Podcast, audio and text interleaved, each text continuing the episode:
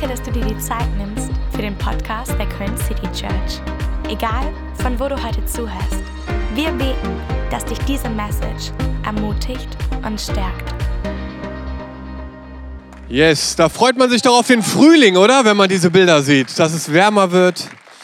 Hey, so schön euch zu sehen. Mein Name ist Dom, falls wir uns nicht kennen und ich darf Teil des Teams sein. Freue mich mega heute hier zu sein in Aachen. Ich war relativ früh heute Morgen schon hier, so um kurz nach sieben. Bin ein bisschen durch die Stadt gelaufen, habe gebetet, habe mir Menschen angeschaut und ich glaube, Aachen ist ready für das, was Gott vorhat. Es ist richtig Hammer hier. Ich finde es einfach genial zu sehen, was Gott tut in dieser Stadt. Und es ist so schön, dass du heute Morgen hier bist. Richtig cool, auch wenn du zum ersten Mal da bist. Ich hoffe, du fühlst dich wohl.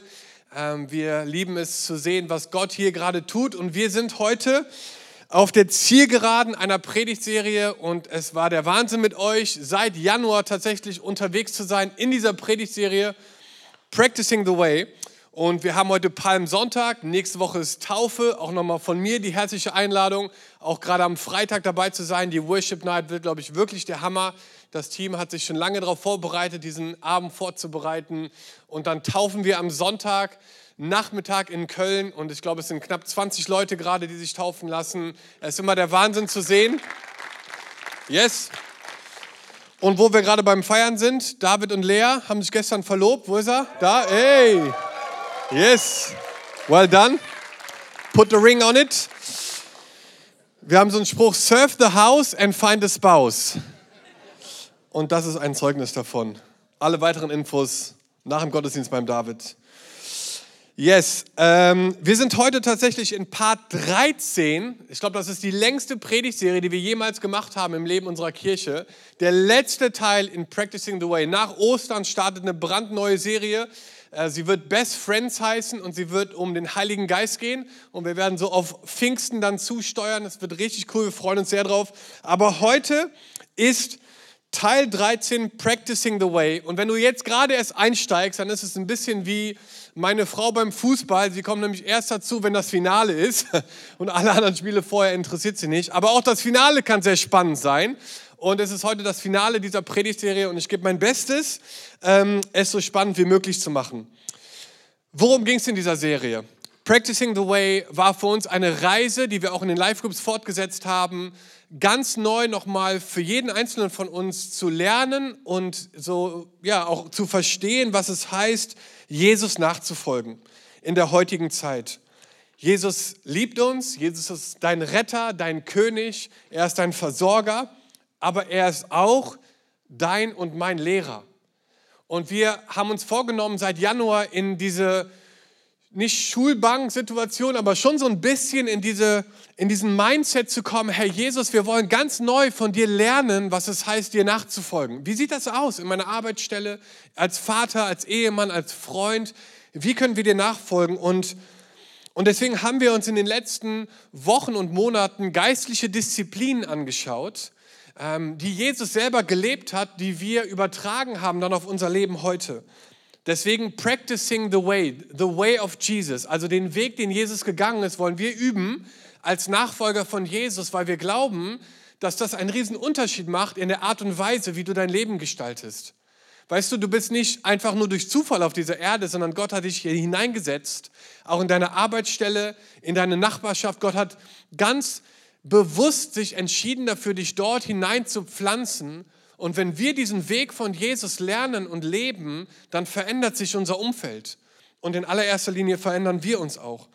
Und deswegen haben wir über verschiedene geistliche Disziplinen uns angeschaut, die Jesus selber gelebt hat, so wie Stille und Abgeschiedenheit. Wir haben über Gebet geredet, wir haben über Gastfreundschaft geredet und wir haben uns als allererstes bewusst gemacht, dass diese geistlichen Disziplinen ein Mittel zum Zweck sind ein Mittel zum Zweck. Das Warum der geistlichen Disziplinen hatte erstens diesen Gedanken, bei Jesus zu sein. Wir wollen bei Jesus sein und wir wollen eine Veränderung, eine Transformation unseres Wesens zu Menschen der Liebe werden. Das ist ein Prozess, eine Transformation, die in unserem Herzen stattfindet. Wisst ihr, es ist schade, Leute zu treffen, die vielleicht schon viele Jahrzehnte mit Jesus auch unterwegs sind aber irgendwann in dem Prozess hat diese Transformation aufgehört, Jesus ähnlicher zu werden. Und du hast das Gefühl, die sind noch genau dort, wo sie noch vor drei oder vier Jahren waren. Aber wir glauben von ganzem Herzen, dass diese Reise mit Jesus eine kontinuierliche Veränderung in uns auslöst. Dass wir anders darüber denken, wer wir sind, wer diese Welt ist, wer, über Besitz vielleicht, über Vermögen, über Geld, über, über Liebe, über Ehe, Beziehungen, über alle möglichen Themen, weil Jesus uns Stück für Stück verändert. Und das ist unser Warum, warum wir uns diese geistliche Disziplin angucken. Und dann wollen wir wirklich Menschen der Liebe werden. Und John Macoma, einer der Pastoren und Autoren von Büchern, die wir als Grundlage genommen haben für diese Predigtserie, der hat diesen Satz gesagt, wir haben den mal als Zitat mitgebracht. Das leidenschaftliche Commitment, sich an der Seele eines anderen Menschen zu erfreuen und dieser noch vor dir selbst das Beste zu wünschen, egal wie hoch der Preis für dich selbst ist. Dass das ein Ziel unseres Lebens sein kann, wirklich zu sagen, hey, mein Commitment ist es, sich zu erfreuen an jemand anders und was er erlebt, noch mehr vielleicht als in meinem eigenen Leben. Das heißt, dieses, dieser Wachstum von dieser Liebe in unserem Herzen inkludiert mehr Menschen und mehr Leute als noch vielleicht vor einem Jahr, weil wir Jesus ähnlicher werden. Und wir wollen heute tatsächlich ein relativ herausforderndes Thema einsteigen. Unser Bibeltext ist dafür heute in Philippa 2 und wir wollen über einen sehr praktischen Aspekt dieser Liebe reden und wie das aussehen kann in deinem und meinem Leben. Und ich glaube von ganzem Herzen, wenn du dieses Prinzip nicht nur verstehst, sondern anfängst es zu leben, dass sich Dinge radikal verändern in deinem Leben. Wirklich, das glaube ich von ganzem Herzen. Und wir lesen zusammen ein paar Verse in Philippa 2 und es wird über Jesus hier geredet von Paulus. Und er sagt, er, also Jesus, der Gott in allem gleich war und auf, und auf einer Stufe mit ihm stand, nutzte seine Macht nicht zu seinem eigenen Vorteil aus. Im Gegenteil, er verzichtete auf alle seine Vorrechte und stellte sich auf dieselbe Stufe wie ein Diener. Er wurde einer von uns, ein Mensch wie andere Menschen, aber er erniedrigte sich noch mehr im Gehorsam gegenüber Gott nahm er sogar den Tod auf sich. Er starb am Kreuz wie ein Verbrecher. Deshalb hat Gott ihn auch so unvergleichlich hoch erhöht und hat ihm als Ehrentitel den Namen gegeben, der bedeutender ist als jeder andere Name. Das ist Jesus, über den wir hier lesen. Und mein Titel heute ist Not a Fan, Nachfolge leben. Jesus, ich danke dir für dein Wort. Ich danke dir, dass du Mensch geworden bist. Und ich danke dir, dass wir auch in einer Woche oder auch eigentlich jeden Tag uns daran zurückerinnern dürfen, was es dich gekostet hat, wirklich diesen Weg auch zu Ende zu gehen, diesen qualvollen Tod am Kreuz zu sterben für, für meine Schuld, für meine Sünde. Und dass du siegreich auferstanden bist, Gott, und dass du lebst heute. Und ich danke dir, dass ich dein Nachfolger sein darf, dass wir Nachfolger sein dürfen. Und ich bete, Jesus, dass du uns veränderst, ich verbete, ich bete einfach so, dass du uns wirklich von innen heraus neu einfach zeigst, was es heißt, dich zu kennen und dich zu lieben, Jesus, und einfach dir nachzufolgen. Und wir beten, auch wenn wir nicht in Köln sind, für drei Punkte heute. In Jesu Namen. Amen. Vielleicht haben sich ja ein paar FC-Fans eingeschlichen.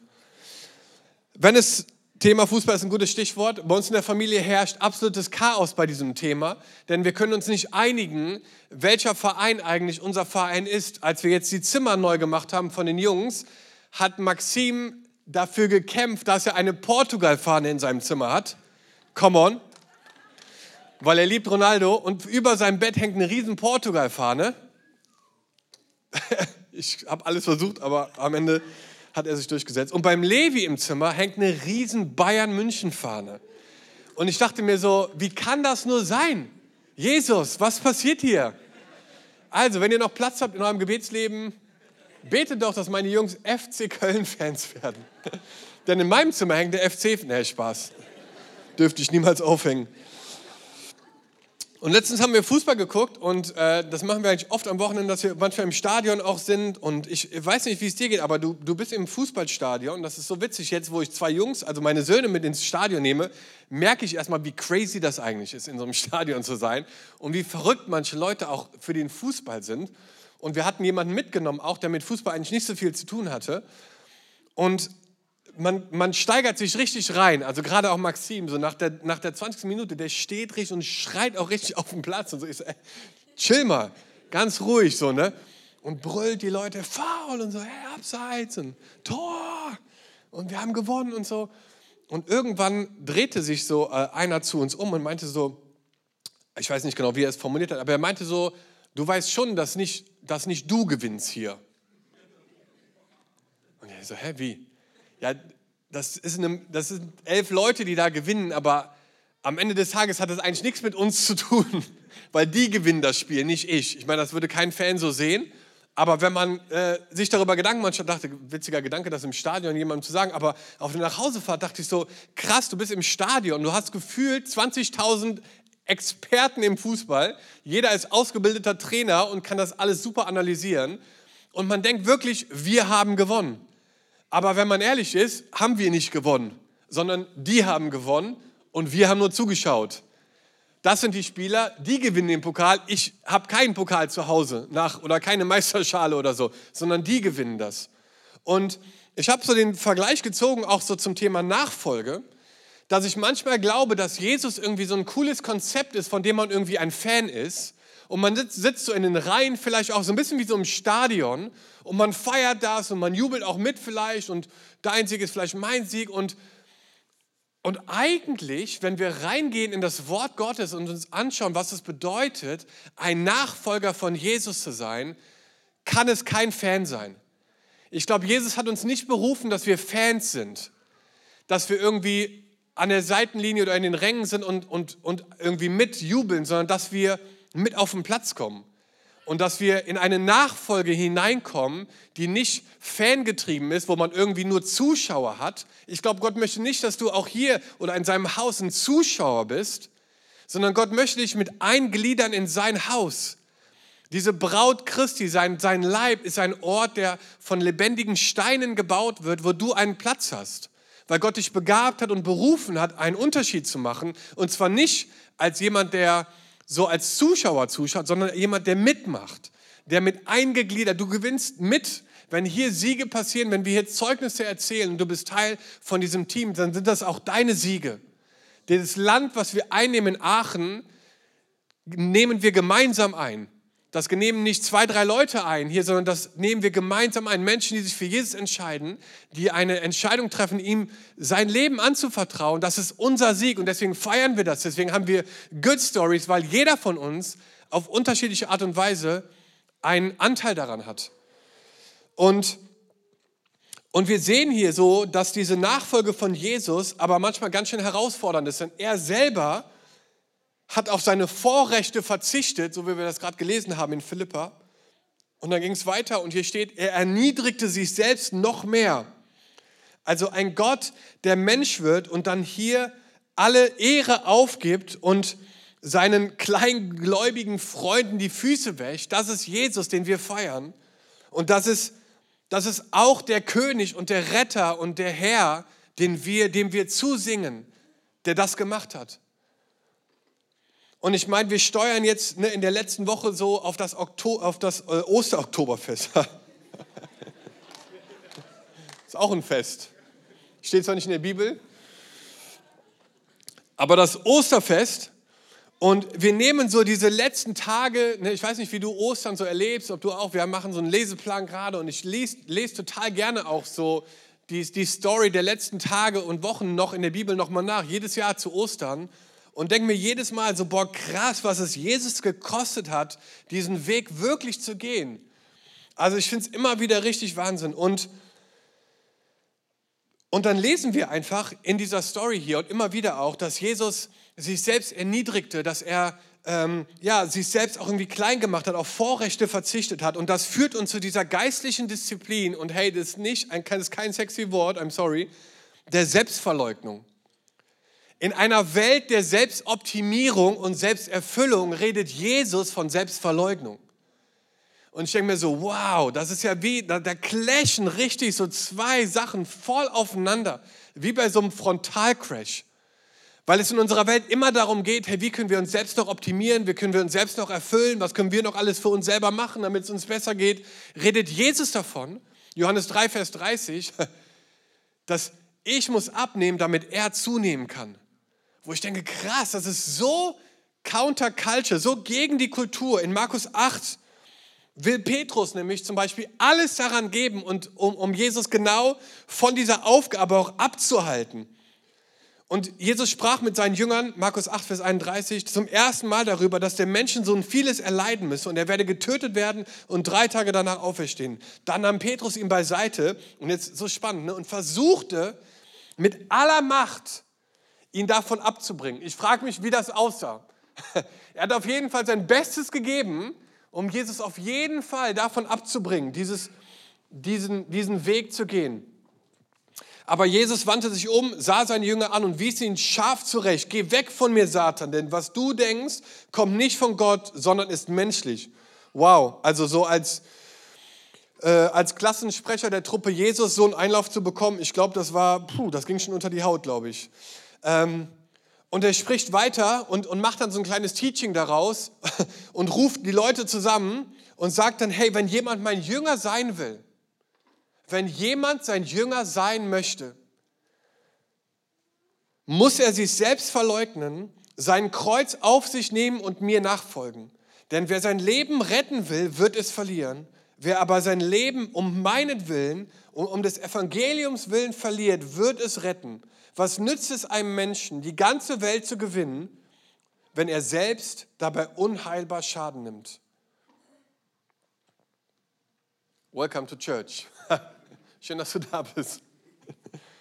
Es ist so krass, glaube ich, was Jesus hier sagt. Dass Nachfolge bedeutet, sich selbst zu verleugnen, Nein zu sagen, vielleicht zu den Dingen, die wir irgendwie gerade total wollen, vielleicht. Und ich finde es so krass, wie Jesus das hier macht. Und, und es ist einfach wirklich Wahnsinn, sich da jetzt mal kurz Zeit zu nehmen, um dort hineinzugehen. Weil ich glaube, dass in den letzten Jahren oder vielleicht auch in der Vergangenheit über Selbstverleugnung in einer Art und Weise geredet wurde, die Menschen auch ein Stück weit kaputt gemacht haben. Gerade auch im Kontext von Kirche. Und ich wollte einfach mir kurz Zeit nehmen und zu sagen, so, hey, was bedeutet das denn nicht? Und ich glaube, es bedeutet nicht, dass Gott den ganzen Spaß und die Freude aus deinem Leben nehmen möchte, damit du einen Lebensstil lebst der Selbstverleugnung. Ähm, es heißt auch nicht, dass wir uns als irgendwie böse oder schlecht sehen müssen, damit wir uns irgendwie selber bestrafen oder früher haben sich Leute gegeißelt selber. Das ist es auch nicht. Selbstverleugnung ist nicht, dass Gott dir ein schlechtes Gewissen den ganzen Tag machen möchte, vielleicht für die Dinge, die im Leben noch nicht so gut laufen, es geht auch nicht darum, deine Persönlichkeit zu verleugnen. Es geht auch nicht darum, Bedürfnisse oder so zu, zu stoppen oder aufzulösen. Aber es ist ein, ein innerer Kampf, der stattfindet und dem wir jeden Tag ausgesetzt sind. Ähm, in jedem Einzelnen von uns. Und es ist der Kampf zwischen der menschlichen Natur und Gottes Geist, die quasi gegeneinander, äh, die sich gegenüberstellen. Paulus sagt in Galater 5, denn die menschliche Natur richtet sich mit ihren Begehren gegen den Geist Gottes. Und der Geist Gottes richtet sich mit seinem Begegnen gegen die menschliche Natur. Da ist ein Kampf, der da stattfindet. Die beiden liegen im Streit miteinander und jede Seite will verhindern, dass ihr das tut, wozu die andere Seite euch drängt. Ist doch krass, oder? Dass wir diesen zwei, diese zwei Sachen haben, die so miteinander kämpfen. Und deswegen ist das eine riesen Challenge. Es challenge unsere Kultur, es challenge aber auch unser Ego. Und ich glaube, wenn wir in unserem Land wirklich was bewegen wollen, als Christen, wenn wir wirklich glauben, dass Kirche einen zentralen Ort hat in unserer Gesellschaft, wo Leute hinschauen, aus Politik, aus Wirtschaft, aus Medien, aus, all, aus allen Bereichen, müssen wir Leute finden, die bereit sind zu sagen, ich nehme mein Kreuz auf mich und folge dir nach, auch wenn das bedeutet, manchmal Dinge zu tun, die vielleicht richtig schwer und anstrengend sind. Weil es kann sein, dass es Dinge in deinem Leben gibt, die herausfordernd sind, die Gott dir, dir vielleicht zuspricht oder in der, in der er dich hineinleitet. Und wenn du dir die Jünger anschaust, die das gehört haben, die haben das selber genauso erlebt. Und ich weiß, dass es nicht die Message ist, wo man jetzt aufspringt und Amen und applaudiert, aber es ist so eine krasse Realität auch in dem Leben der Jünger gewesen, zu verstehen, dass Jesus sie nicht einfach nur als Fan berufen hat, ein Fan von Jesus zu sein, sondern ein Nachfolger. Und das ist schwierig. Und ich glaube aber von ganzem Herzen, dass es ein Weg zum Leben ist, wie wir es vielleicht sonst nicht erleben würden. weil Jesus uns das sagt und auch vorlebt, dass dieser Weg, wenn wir den einschlagen, uns zu dem echten Leben führt, das Gott für dich und für mich auch vorbereitet hat. C.S. Lewis hat mal gesagt, ein richtig Hammer-Zitat, es scheint so, dass unser Herr unsere Sehnsucht nach ihm nicht als zu stark, sondern eher als zu schwach empfindet. Wir sind halbherzige Geschöpfe, die rumspielen mit Alkohol, Sex und Ambitionen, wenn uns doch ewige Freude angeboten wird. Wie ein unwissendes Kind, das weiterhin in einer kleinen Pfütze seine Matschbrötchen formen will, weil er sich einfach nicht vorstellen kann, was eine Einladung zu einem Urlaub am Strand bedeutet. Wir sind einfach viel zu einfach zufriedengestellt. Und dieses Zitat, was wir in der ganzen Predigtserie schon sagen, ist, dass wir keine Angst davor haben, glaube ich, dass Leute heute ihren Glauben verlieren, sondern dass sie sich mit einer mittelmäßigen Version des Glaubens zufrieden geben. Und wir glauben von ganzem Herzen, dass Gott noch so viel mehr hat. Für dich, für uns, für unser Land, für unsere Stadt Aachen hier. Gott hat noch so viel mehr. Aber es setzt voraus, dass wir verstehen, dass es eine Bereitschaft bei uns auslösen muss, zu sagen, Gott, ich bin mehr als ein Fan. Ich bin mehr als nur so ein Spectator, ein Zuschauer. Ich gebe mich hin und ich stelle mich dir zur Verfügung, was auch immer es vielleicht bedeutet. Und dass dann etwas passiert, wo wir merken, dass er immer größer wird und dass wir vielleicht manchmal auch weniger werden. Und ich habe mir so drei Punkte da zum Abschluss so aufgeschrieben, äh, die ich dir gerne mitgeben möchte. Das erste hat mit unserer Identität zu tun. Das zweite ist eine Entscheidung, die wir treffen. Und das dritte ist eine geistliche Disziplin, die damit verknüpft ist. Das erste als Identität ist der Gedanke, dass Gott ist so sehr gut. Darf ich dir das zusprechen heute Morgen? Gott ist so sehr gut. Manchmal sind es Umstände nicht. Manchmal ist es das nicht, was wir erleben in dieser Welt, Nachrichten, die wir hören, Situationen, in denen wir erleben. Aber Gott ist so sehr gut. Und ich möchte das einfach mitgeben, so als, ja, dass das so unsere Identität auch prägt, als Nachfolger daran festzuhalten, dass Gott gut ist. Auch wenn es Umstände nicht sind. Hey, manchmal denke ich so, es ist so easy in einem Gottesdienst zu singen, dass Gott gut ist. Und es ist so hart manchmal, in dem Alltag das zu leben, weil wir Diagnosen bekommen, wir bekommen Nachrichten, wir bekommen Dinge, die wir uns immer wieder fast noch gar nicht vorstellen können. Und, und, und es ist dann richtig schwierig. Ich hatte vorletzte Woche eine, eine Beerdigung von, einem, von jemandem, der sich selbst das Leben genommen hat, Selbstmord begangen hat. Und es war so hart, diese Beerdigung zu machen. Und es war so schwierig, daran festzuhalten, zu sagen, Gott ist so sehr gut. Aber es war so krass, die Kinder zu erleben und auch die Frau des, der hinterbliebenen Familie, die gesagt haben, wir halten fest an Gottes Güte und Treue, auch in so einer unfassbar schwierigen Zeit. Und ich dachte, wow, das sind keine Fans.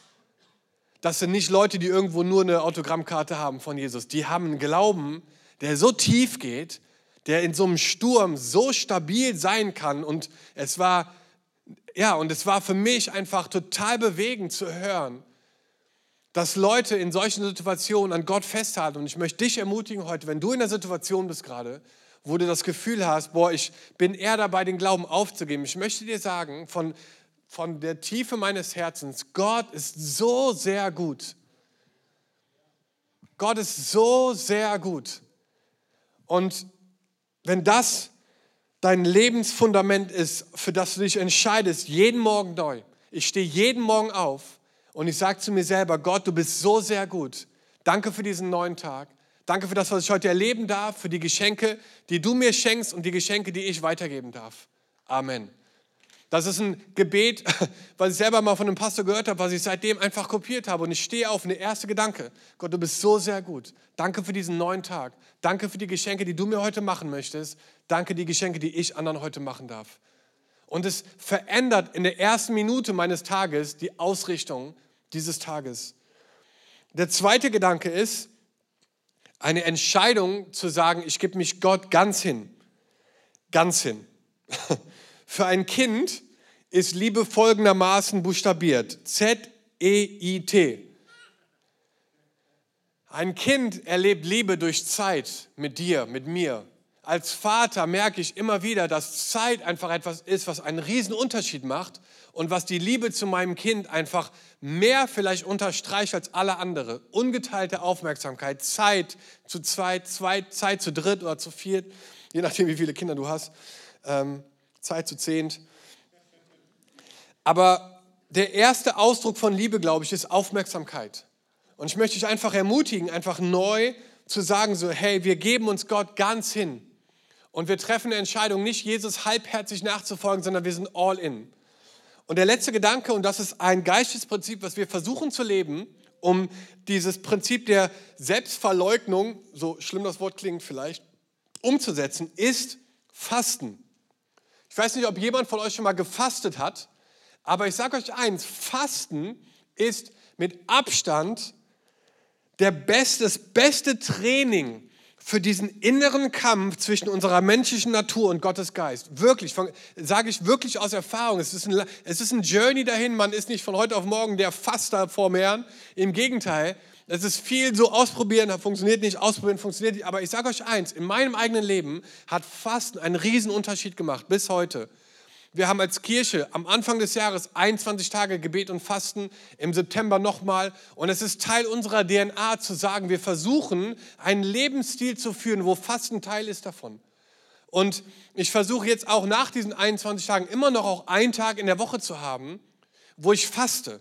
Und es ist ganz schön hart und manchmal klappt es und manchmal klappt es nicht, aber ich habe es mir als Ziel gesetzt, ich will das schaffen, dass ich irgendwann sagen kann, ich habe es ein Jahr lang geschafft, einmal pro Woche zu fasten für einen Tag. Weil ich glaube, in der Bibel steht, Jesus sagt das selber, der Mensch lebt nicht nur vom Brot allein, sondern von jedem Wort aus Gottes Mund. Und wir sehen in der Kirchengeschichte, dass Leute, die wirklich was bewegt haben, die Gott vertraut haben, auch in schwierigen Zeiten, diese Helden des Glaubens, dass wenn sie irgendwie das Gefühl gehabt haben, mein, mein Glaube wird irgendwie trocken und irgendwie schläft er ein, dass sie angefangen haben zu fasten und dass Gott durchgebrochen ist auf eine Art und Weise, wie sie es sich selber hätten gar nicht vorstellen können.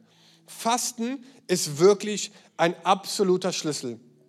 Und meine Ermutigung ist einfach, probier es einfach mal aus. Natürlich nicht, wenn man irgendwie nicht gesund ist oder schwanger. Natürlich gibt ne, dürfen, wir dürfen auch dabei nachdenken. Äh, aber wir dürfen verstehen, dass Fasten nicht Gott verändert, sondern mich. Wir machen das nicht, weil wir irgendwie jetzt gesetzlich werden wollen und weil wir irgendwie eine Box ticken wollen, sondern ich weiß, dass ich das brauche, für mich selber für mein Leben, für meine Nachfolge.